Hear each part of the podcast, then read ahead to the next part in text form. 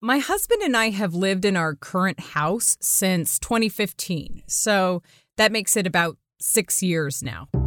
And we told ourselves when we moved into this neighborhood that we were going to be good neighbors and we were going to get to know everyone who lived around us. And then we ended up introducing ourselves to one family, kind of kitty corner across the street. And then three years went by and that family moved away, and we basically met no one else. And even though we had never been like mean neighbors, you know, we were always giving those friendly waves to people as they passed by and smiling. But honestly, after those three years, we realized that despite the smiles, we had really been pretty bad neighbors. We didn't know anybody, and then the idea of going out and meeting them now after these three years had gone by was a bit embarrassing. But we decided to suck it up and embrace any deserved humiliation that could potentially come as penance.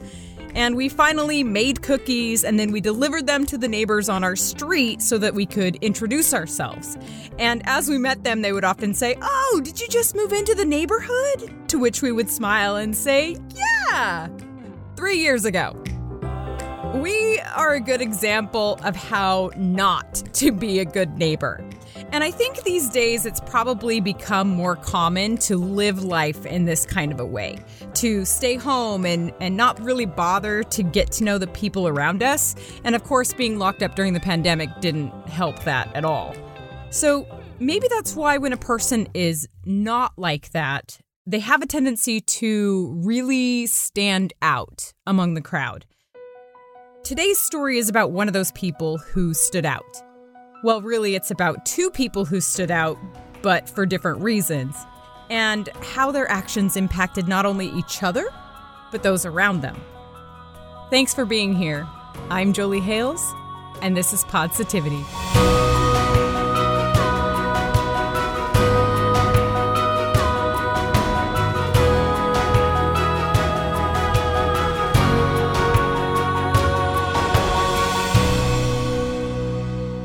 Just a few miles south of Disneyland is this little town called Tustin.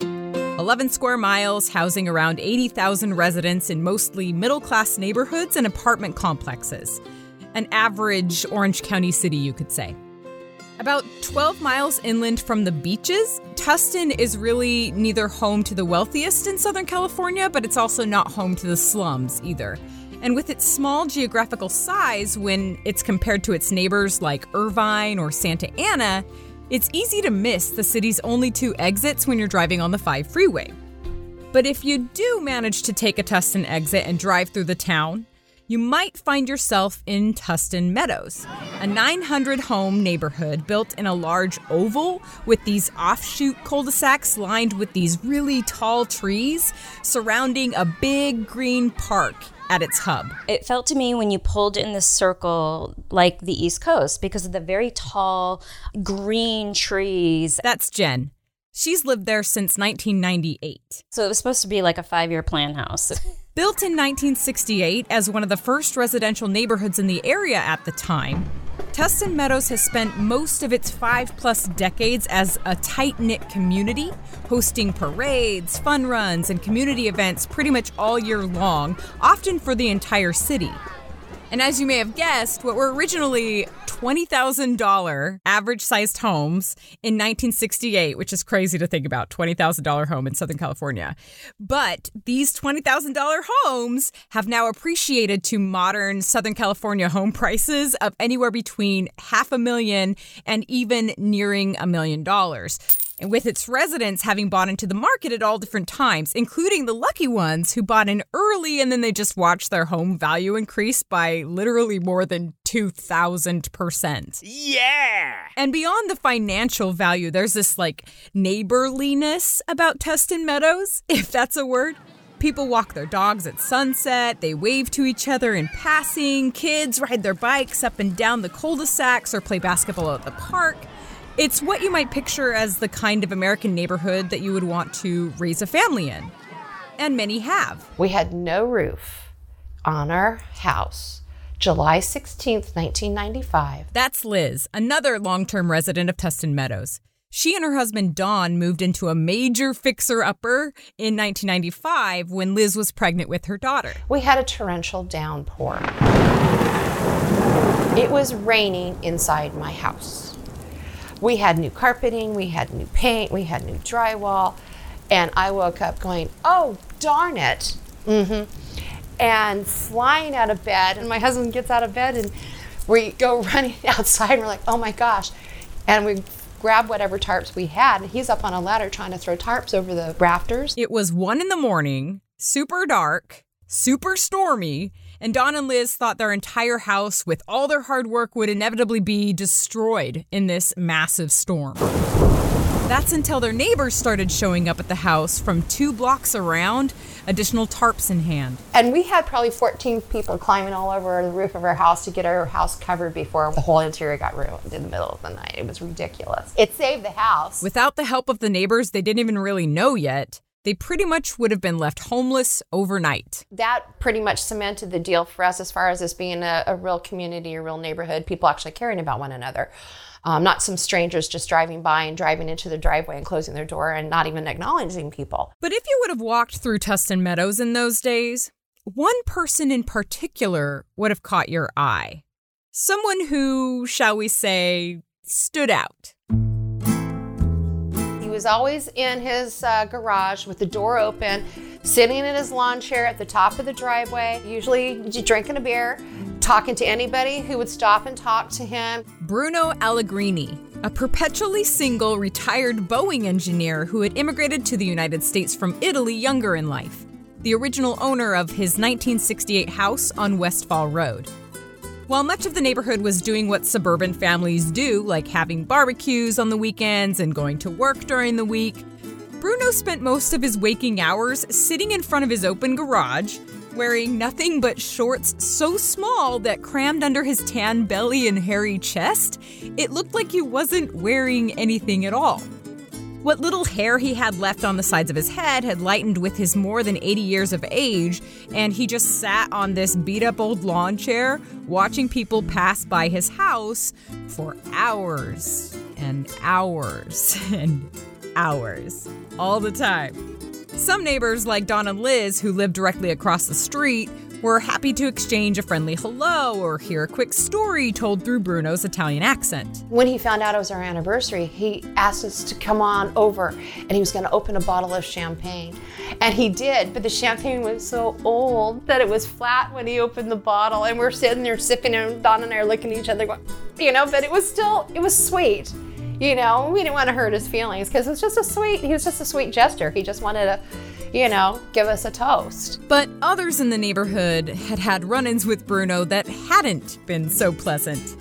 Some had heard an off color remark from him or grown uncomfortably accustomed to the various women that he would bring to the house who were at least half his age. He drove a Corvette, a brand new Corvette every year. And he was he was buff for an old dude. Others found his sort of spray painted cement combined with ceramic homemade front yard to be a very bizarre eyesore that even potentially lowered the property values of other homes around him, or found him difficult to understand through his thick accent, or had had a fast falling out over some neighbor dispute.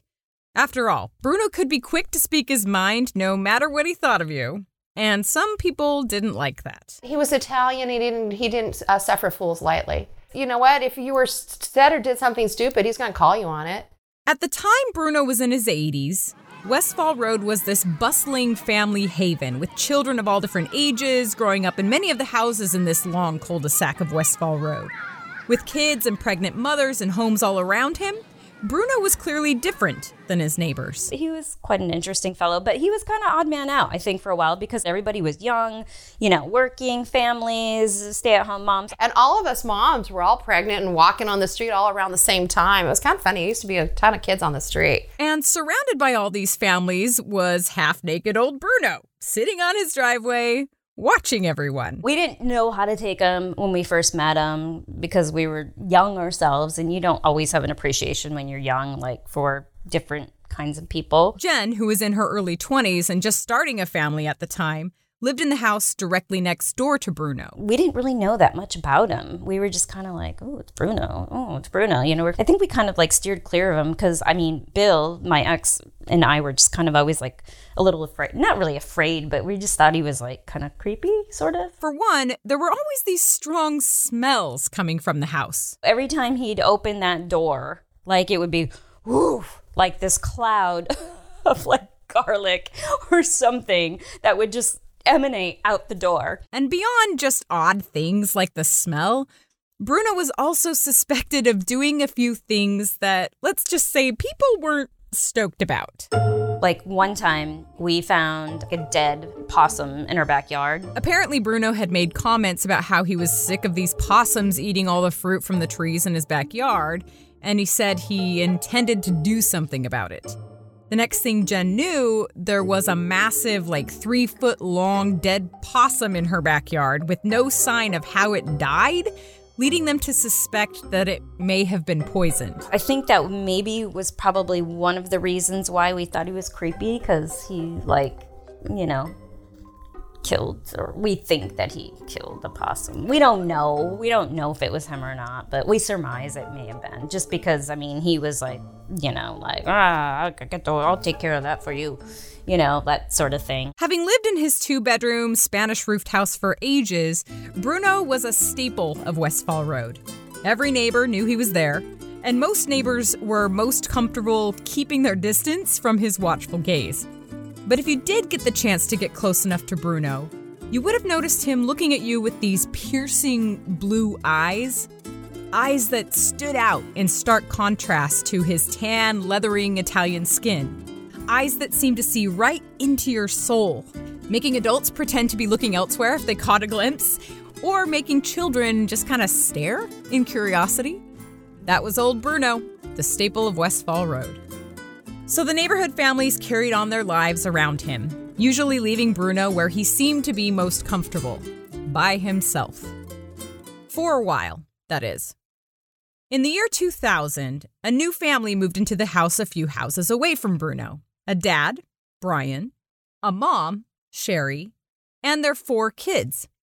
Each one of them was honestly humongous. And I'm not talking like horizontally, but in terms of height towering at six feet eight inches with his wife at six foot one, Brian's family was this gaggle of athletes. And by the way, the word gaggle is really fun to say. You should use it sometime. We both played basketball. That's Brian. But all of our kids have played volleyball. At the time they moved into the neighborhood, Sherry had this full time law career while Brian worked part time and he also stayed home with the kids, which allowed him some time to basically stick around in the neighborhood. And it allowed him a lot of time to notice the tan Italian octogenarian sitting on the driveway a few doors down. I had observed Bruno a few times just hanging out, you know, doing yard work and, and that in his in his front yard, but I never hit cross paths with him. Usually when I would see him, I would observe him from, you know, my vehicle as I was driving home or driving out. From the moment Brian moved in,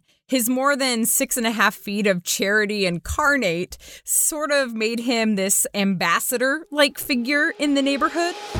People who know him have told me that he easily made friends with everyone and did so completely out of the genuine belief that people are each individually important and honestly worth knowing.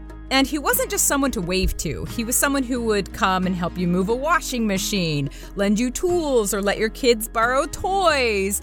There were even stories of kids that would just wander into his house and play with the toys in the living room, and they would see the kid just there, and they were totally fine to smile and call the parents and let them know where they were. he would offer to give you a ride somewhere or just sit and listen to you talk about, let's say, the crazy drama with that one weird uncle that you have or something. He's just one of those people who naturally cares about others. Oh, when we bought the washer and dryer, Don needed somebody's help. And I said, call Brian. I go, he'll help you. He goes, I don't want to back. I said, sweetie, call Brian. He'll help you. And I said, and if he can't, he'll bring a truckload of people who can. You know he will. We've you've helped him so often. He's more than happy.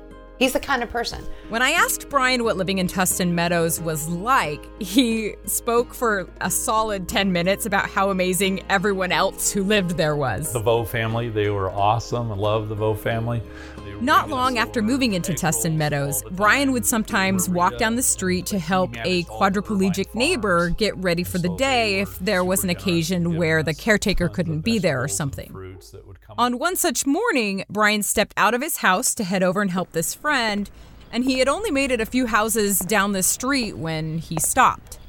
There, in front of a little two bedroom house, was a tan, shirtless, elderly man wrestling with a giant cactus. He was trying to upright this huge cactus that he had in his front yard, and it was probably about, you know, 20 feet tall. It was Bruno. And although Bruno was uncharacteristically muscular for his age, this cactus appeared to be winning the fight. So Brian immediately offered to help. He just said, I don't need any help, you know, like, you know, just like, I got this. Remember, Bruno was a retired engineer. He had spent his life solving problems.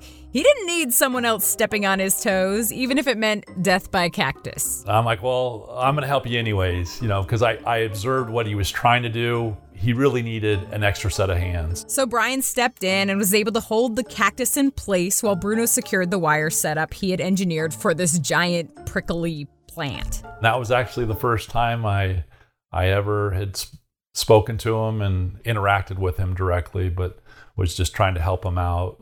It wasn't a long interaction. It was just like, "Here, let me help you," and but it was enough to to kind of start the relationship with with Bruno from that point on. Bruno didn't shower Brian with thanks for this help with the cactus. On the contrary, Brian can't actually remember if Bruno said anything to him at all, maybe a grunt or something. But whether or not Bruno initially was ready to welcome it, Brian was then determined to get to know this neighbor of his. This neighbor everyone knew about, but nobody really seemed to actually know. There were just many times where I, Bruno was just sitting out in the garage. I just walk over there and I, he had another old crappy fold up chair, you know, that uh, I just unfold and set it up right next to his and just sit down and, you know, shoot the breeze with them and just like, how's it going? You know, what's what's going on? And and then that's where it just kind of just built more of a relationship with him and just asking questions, you know, about him, like who is he? You know, what's he about? And as days became weeks, which became months, Bruno didn't ever yell Brian off the property or feed him possum poison, thank goodness, which was a good sign. In fact, Brian suspected, although Bruno would always try to kind of hide it, he actually appreciated this new friendship. It got to the point where I was almost going over there daily just to check on him. You know, how are you doing? You need anything? And he liked the company too. Sometimes it was a, a 10 minute visit. Sometimes it, it could be, you know, a couple hour visit. Just depends on what was going on in his life and what was going on in, you know, our life. And to give you a bigger picture, let me tell you more about Brian. So, Brian grew up in Prescott, Arizona, which is this retirement community about 100 miles north of Phoenix. And it's said to be known for its historic Whiskey Row of bars and music venues, but I think more people just know it as the retirement community north of Phoenix. and just to give you an idea, Prescott is four times Tustin's geographical size, but contains half of Tustin's population. So you could almost say people were a little more spread out when Brian was growing up.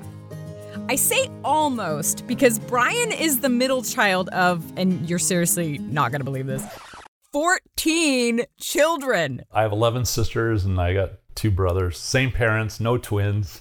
I almost fell over when he told me that. I called home last week and my dad thought I was still downstairs. He didn't realize I'd moved out of the house yet, you know. So just kidding, that's an old joke. And Brian's parents, let's be honest, bless them both with a thousand blessings, raised their 14 children.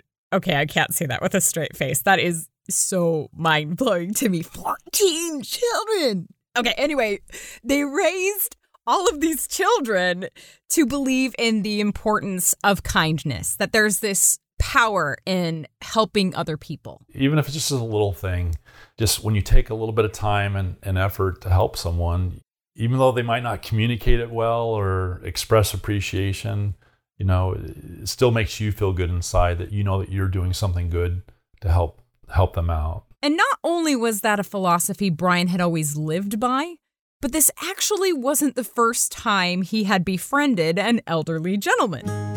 As a teenager growing up in an Arizona retirement community, Brian was surrounded by the elderly. In fact, one particular man in his 80s ended up becoming his best friend. The man's name was Marlowe. There wasn't a lot to do sometimes, and so I'd just go hang out with Marlowe. He'd be out in his garage every afternoon building his little models that he, he built. Marlowe was a, a fun, you know, interesting guy. And as a teenage kid, I'd love to ask him questions, and he just, I think he liked the company.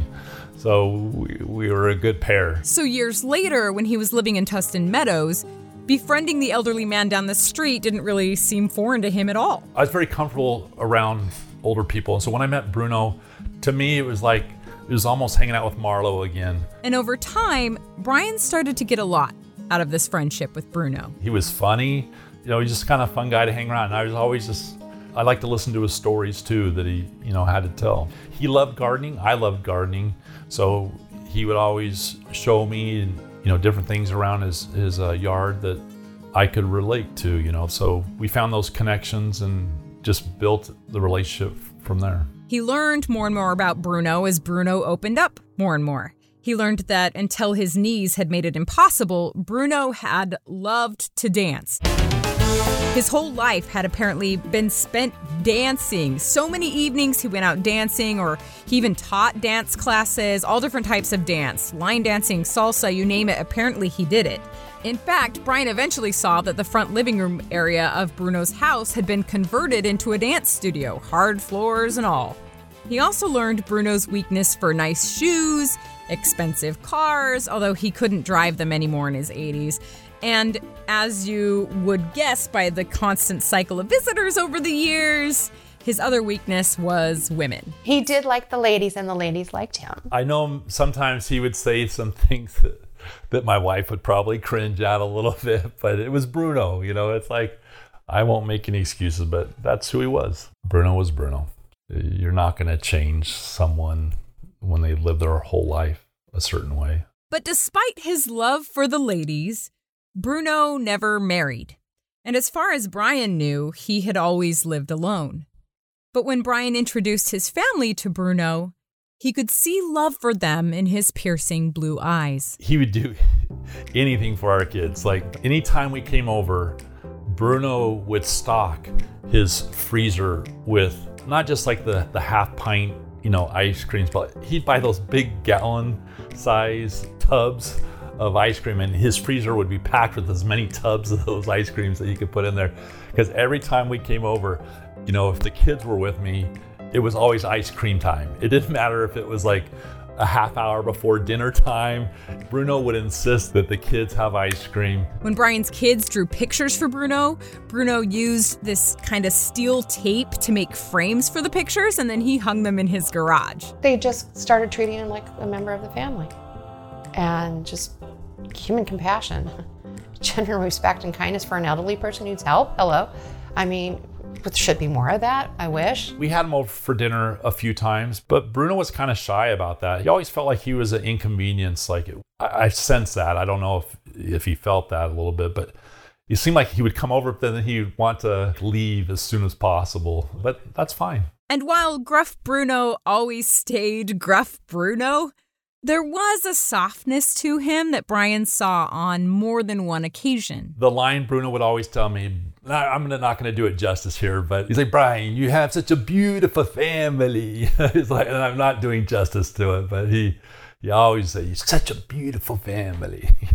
Other neighbors watched Brian befriend Bruno with this kind of curiosity. Somehow, this six foot eight softy had broken through this barrier that everyone assumed had been impenetrable, or at minimum, undesirable. They occasionally asked questions to Brian about Bruno, and Brian tried to help them understand who was really behind this hardened exterior. I think Bruno kind of came across a little rough sometimes. And I think it turned a lot of people off. But once you really got to know Bruno, he he just had a real tender heart. You know, just he was a good guy. He may have come across as rather irascible and cranky, but he's an old man. He's an Italian, and he's seen a lot of stuff in his life. I'd be cranky too.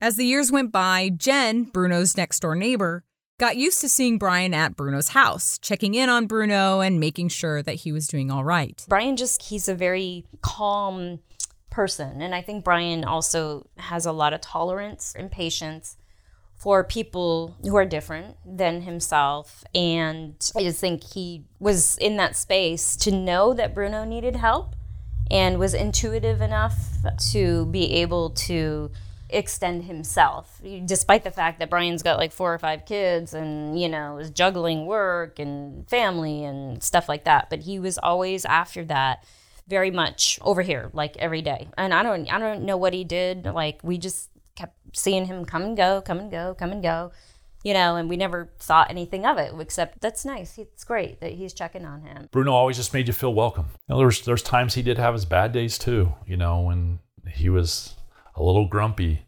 And I'd just be like, hey, Bruno, you're not having a good day today. I'll, I'll come back and see you tomorrow. And the next day he'd be like, I'm sorry. you know, I'm like, it's all good, Bruno. After seeing Brian spend so much time looking out for Bruno, a few other neighbors began to kind of warm up to Bruno a bit more. I think over the years, he kind of grew on us. Jen had just installed a new fountain in her yard, and when Bruno saw it, he immediately wanted one of his own. I think he had lost his license. He had this like fancy sport car too, and he couldn't drive it anymore. So, anyways, he's like, "You, you, you, you take me to go get the fountain." And I said, Yeah, I can take you. You know, I'll drive you. So I, you know, brought him in the car and took him, and he bought his fountain. That was the most Jen and Bruno had ever spoken. We tried to have a conversation in the car, you know, but again, it was broken English. But he was, he's nice. He was sweet. He's just, I think he's just misunderstood. You know, he was like the old guy, you know, like, ah. About eight ish or so years after Brian moved into the neighborhood, when Bruno was in his early 90s at this point, Brian's work in healthcare staffing took him out of town for a few days. And when he came home, he noticed that Bruno's garage door was shut, which was odd. I came home and I asked my wife, Sherry, if she had observed Bruno being out in the garage at all the last couple days that I was gone. And she said no and I had driven by Bruno's. Again, Bruno's garage was like open almost daily. Even if he was, you know, not sitting out in the garage, you know, usually he would leave the garage door open most of the time. Brian immediately thought that was strange. After all these years of knowing Bruno, a closed garage for a few days in a row was definitely suspicious. I went over and I, I knocked on the door and rang the doorbell but uh, Bruno, at this, you know, this is when he was a little bit older, and and his hearing sometimes wasn't always the best. And so I thought, oh, maybe he can't hear, or maybe he's out in the backyard. And I looked over the fence to see if he was working in the garden. An easy feat when you're six foot eight. And I didn't observe him in the backyard.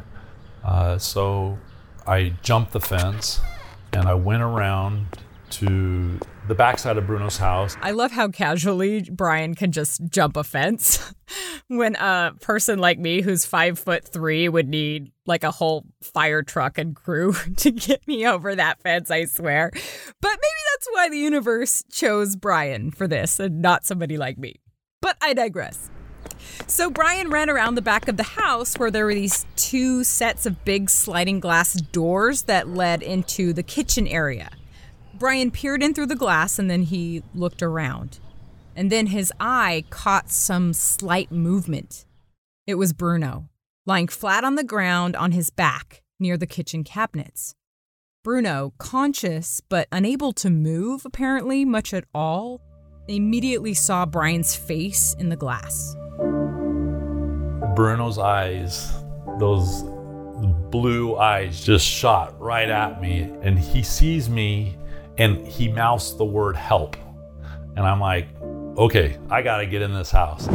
Brian quickly scoured the area for entry options. The doors and windows were locked, and he couldn't break the sliding glass door because he would get glass all over Bruno in the process. So he ran back out front, banged on Jen's door, and told her to call 911. Brian is such a cool cucumber all the time. Like to see him panicked like that was like, oh my God, there must be something really wrong. Brian ran back around the house, checking other doors and windows for a way into the house, but all of them were locked. The last place he checked was Bruno's front master bedroom window, and as luck would have it, it was open. But there was a problem. The open window was covered in steel bars. It must have been the only window in the safe neighborhood of 900 homes that actually had bars on it. Nobody else had bars on their windows that I'm aware of. Which showed how determined Bruno may have been just to keep people out. But now it was blocking Brian from reaching Bruno in this time of need. By now, Brian's adrenaline was pumping and he wasn't about to give up on his friend. I literally just grabbed the bars and I tore them from the wood mountings on the house and just bent them all the way back. In a moment of Hulk like strength, Brian had pulled the six by six and a half foot steel frame of window bars right off the wood frame, climbed in the window, and ran into the house. He found a weak Bruno on the floor in the kitchen, barely able to talk or move.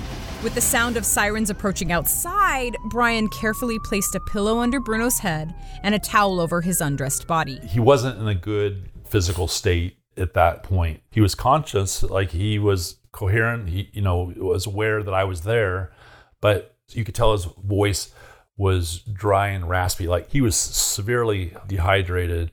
And so they, they think, you know, that maybe he had been there for more than a day. The fire department, which was located next to the neighborhood, arrived quickly and took over, rushing Bruno to a nearby hospital.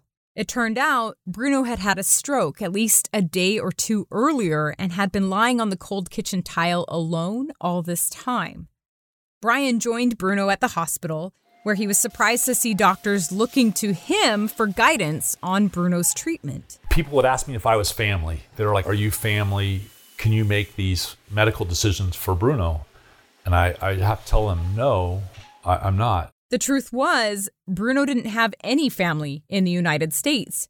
He did have one sister and a niece, but they were still living back in Italy.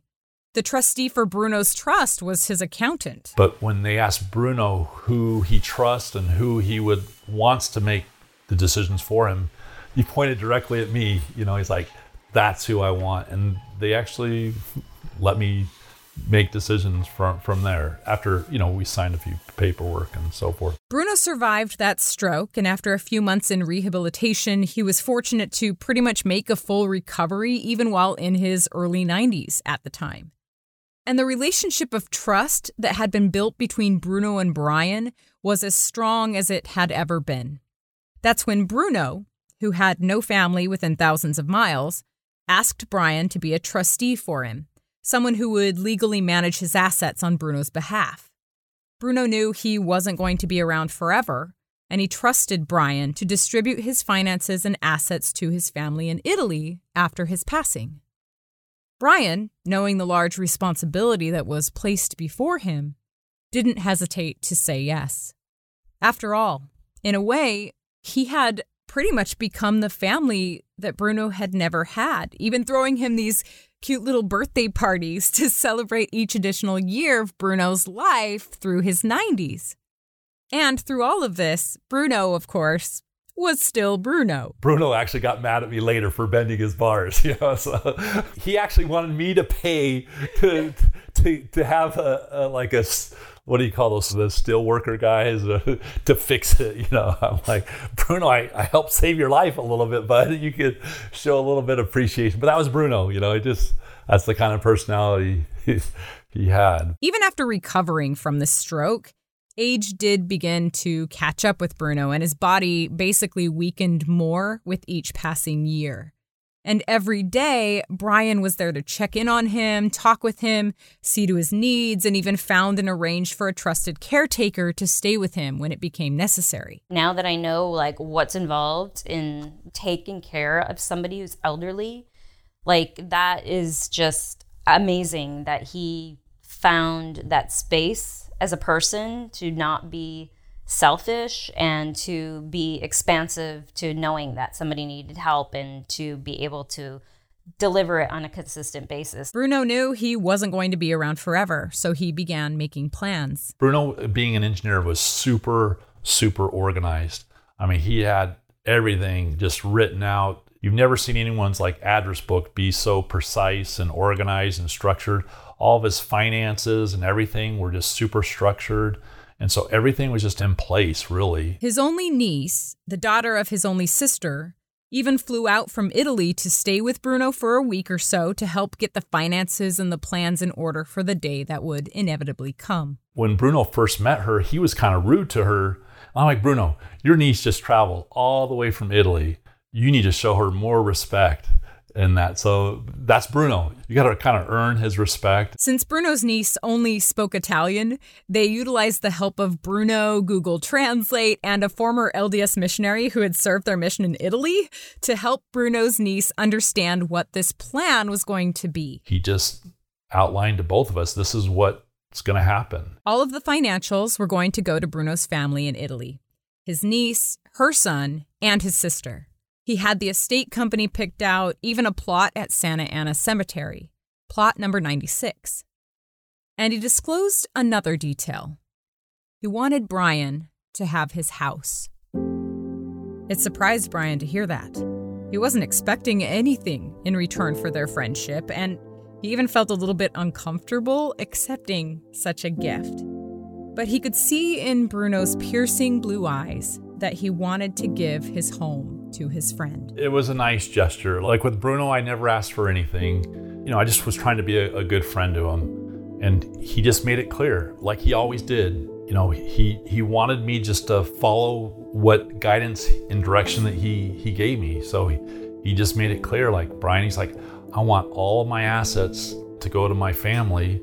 And he told me, like, this account is for this, this account is for that like, you know, he had a tax account, he had a pension account, he had an investment account. It turns out Bruno was actually quite wealthy, having strategically invested in stocks for years and then only basically spending money on shoes, Corvettes, and wooing women. And so forth. He just kind of just laid it all out. And then he's like, I want you to have the house. I don't think Brian ever thought in a million years he'd get a house out of the deal, right? I mean, Brian is just got that personality, but because he also was able to fit Bruno in with raising a family. Brian was touched.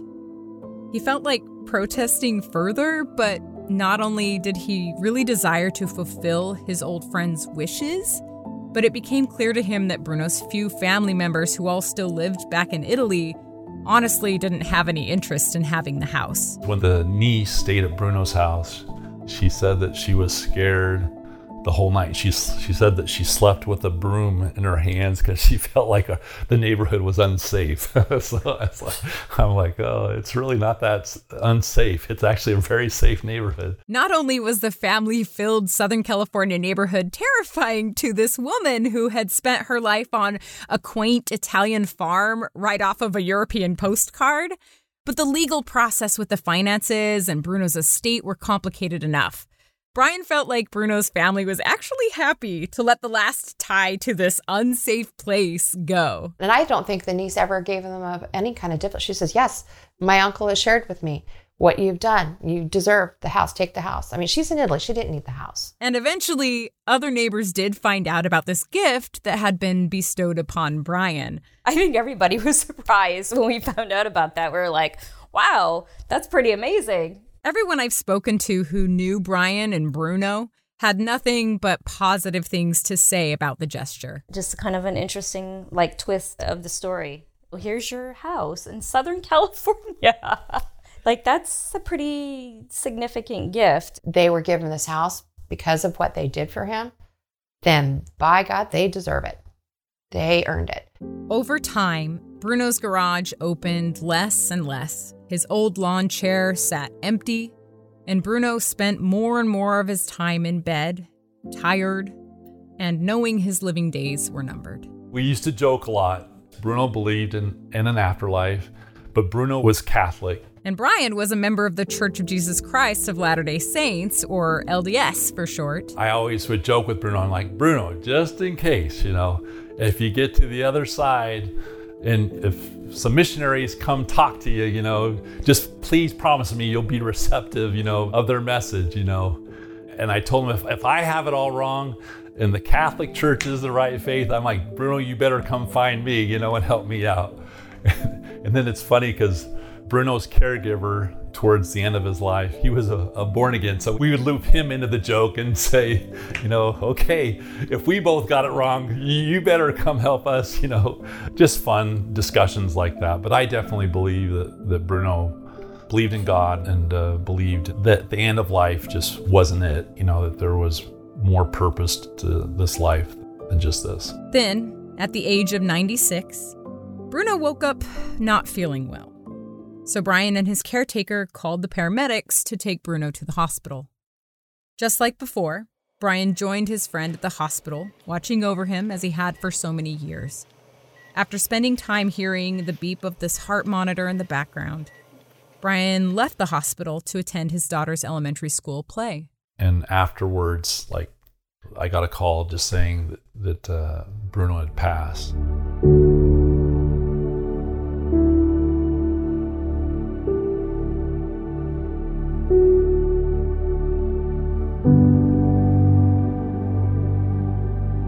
While Brian watched his daughter's performance, Bruno had said goodbye to this life. It actually surprised me that it, it bummed me a little bit that I, I, wanted to be there for Bruno when he passed, but it just it didn't work out that way. So uh, I went over there immediately and said my goodbyes, and then and then also just made all the arrangements for his funeral services and everything. So it was, I mean, 96 it was a good life. You know, he fought the fight, and, but it, it was it was time.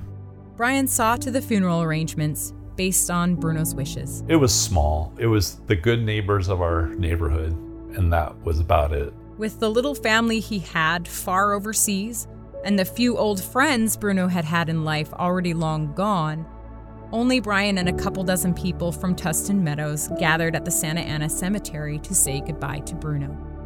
And even though Bruno had blessed Brian with a tangible gift when he died, a gift that would help bless his family financially for years to come, that wasn't the real gift in Brian's eyes. It was about just being a friend to Bruno. And if if there was no house, it would have been okay. I still cherish, you know, the friendship that we have. And I look forward to, you know, that friendship with, with Bruno, you know, carrying on past his life. Today, Brian still smiles when he thinks of Bruno wrestling with a giant cactus, or how he wanted Brian to pay for the steel bars he had ripped off the house while saving his life, or how he thought that the green and brown spray paint only served to enhance the homemade cement slash ceramic eyesore that Bruno called a front yard. He had built this like little like cement rock, you know, that he had built himself where he took individual rocks and placed them in cement to create like designs and and then he'd build like little mountains and he would set these like little sculpture things on it, you know, like ceramics, rabbits and deers and stuff. He said he won some award for it at one point in time, but I always kind of questioned that from Bruno. But Bruno loved it because he said that kids would be drawn to it and I think Bruno just enjoyed just seeing them find a little pleasure in, in climbing on the rocks and stuff like that. But I told Bruno, I'm like, Bruno, just so you know, I'm gonna rip that whole thing out when you're gone, and I'm gonna put in a nice grass there. And he He's like, I don't care, I'll be gone. Bruno's French sculptures were almost as impressionable on the neighborhood as he was. He would ask us, How do you like my garden? Not wanting to hurt Bruno's feelings, but not wanting to lie to him either, Liz and Don would pick out the one ceramic statue that they liked the statue of two intertwined cockatoos because it used to remind them of the umbrella crested cockatoo that they had had when they were first married. And we go, Our favorite part of your garden is your birds. And after Bruno died, Brian did as he promised Bruno, replacing the front slabs of spray painted cement and ceramics with a lush green lawn. But he didn't just do it haphazardly. He surgically removed the bird statue and he gave it to us, which I thought was super sweet. And I'm so careful with that that statue that I stood it up against the house with rocks all around the base so it can't get knocked over because it means a lot to me. It means a lot to Don, you know, and I think about Bruno every time I see it, and which is daily. I asked Brian how his friendship with Bruno had helped shape his perspective. I think that, you know, just getting to know your neighbors, it, it's important.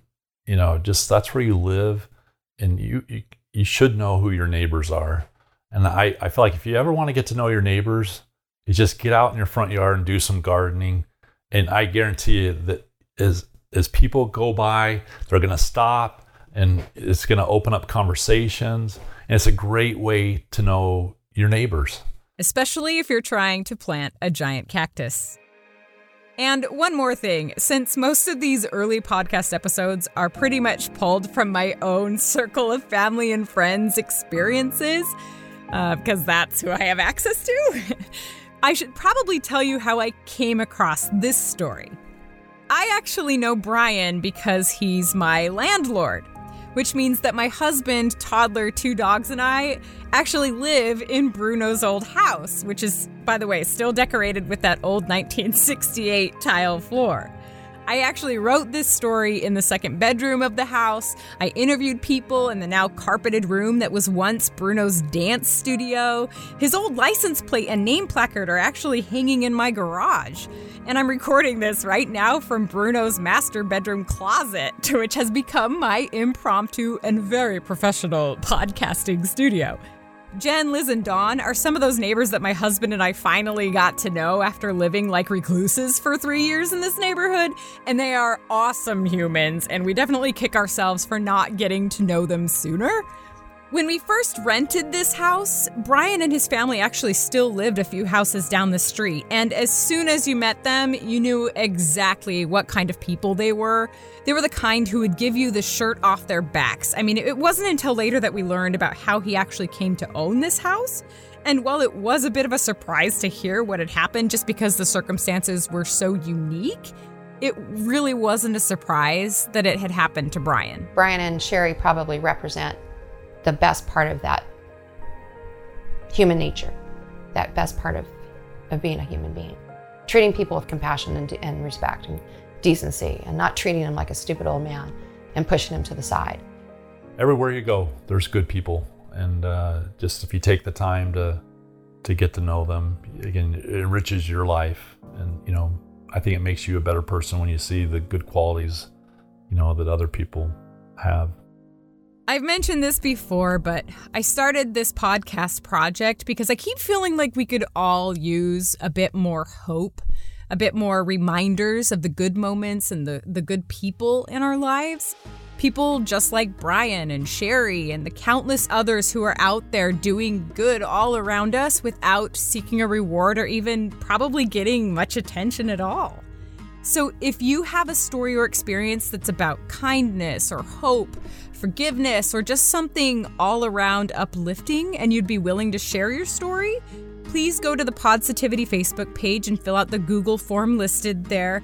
Uh, I really believe that uplifting moments happen a lot more than we realize. They just don't get a lot of attention, they don't really get a spotlight very often. And I'd like to remedy that if it's even possible. And as for your classic podcast sign off, uh, if you do want to help spread the word, please tell a friend about us. You can find Positivity on Google Podcasts, Spotify, Apple Podcasts, Amazon, Facebook, and YouTube. And on Facebook and YouTube, you can actually see pictures that go along with each story. And we also do have a Patreon. So if you sign up for that, it helps us pay for things like music rights and platform fees, which is always helpful. And if you sign up for that, you'll get the future episodes a couple days earlier. And of course, you will get a lot of gratitude from me and my family. And with that, I mean, just know that I appreciate you. Without you, this would be completely pointless. this is Positivity. I'm Jolie Hales, and always remember you're worth more than you know.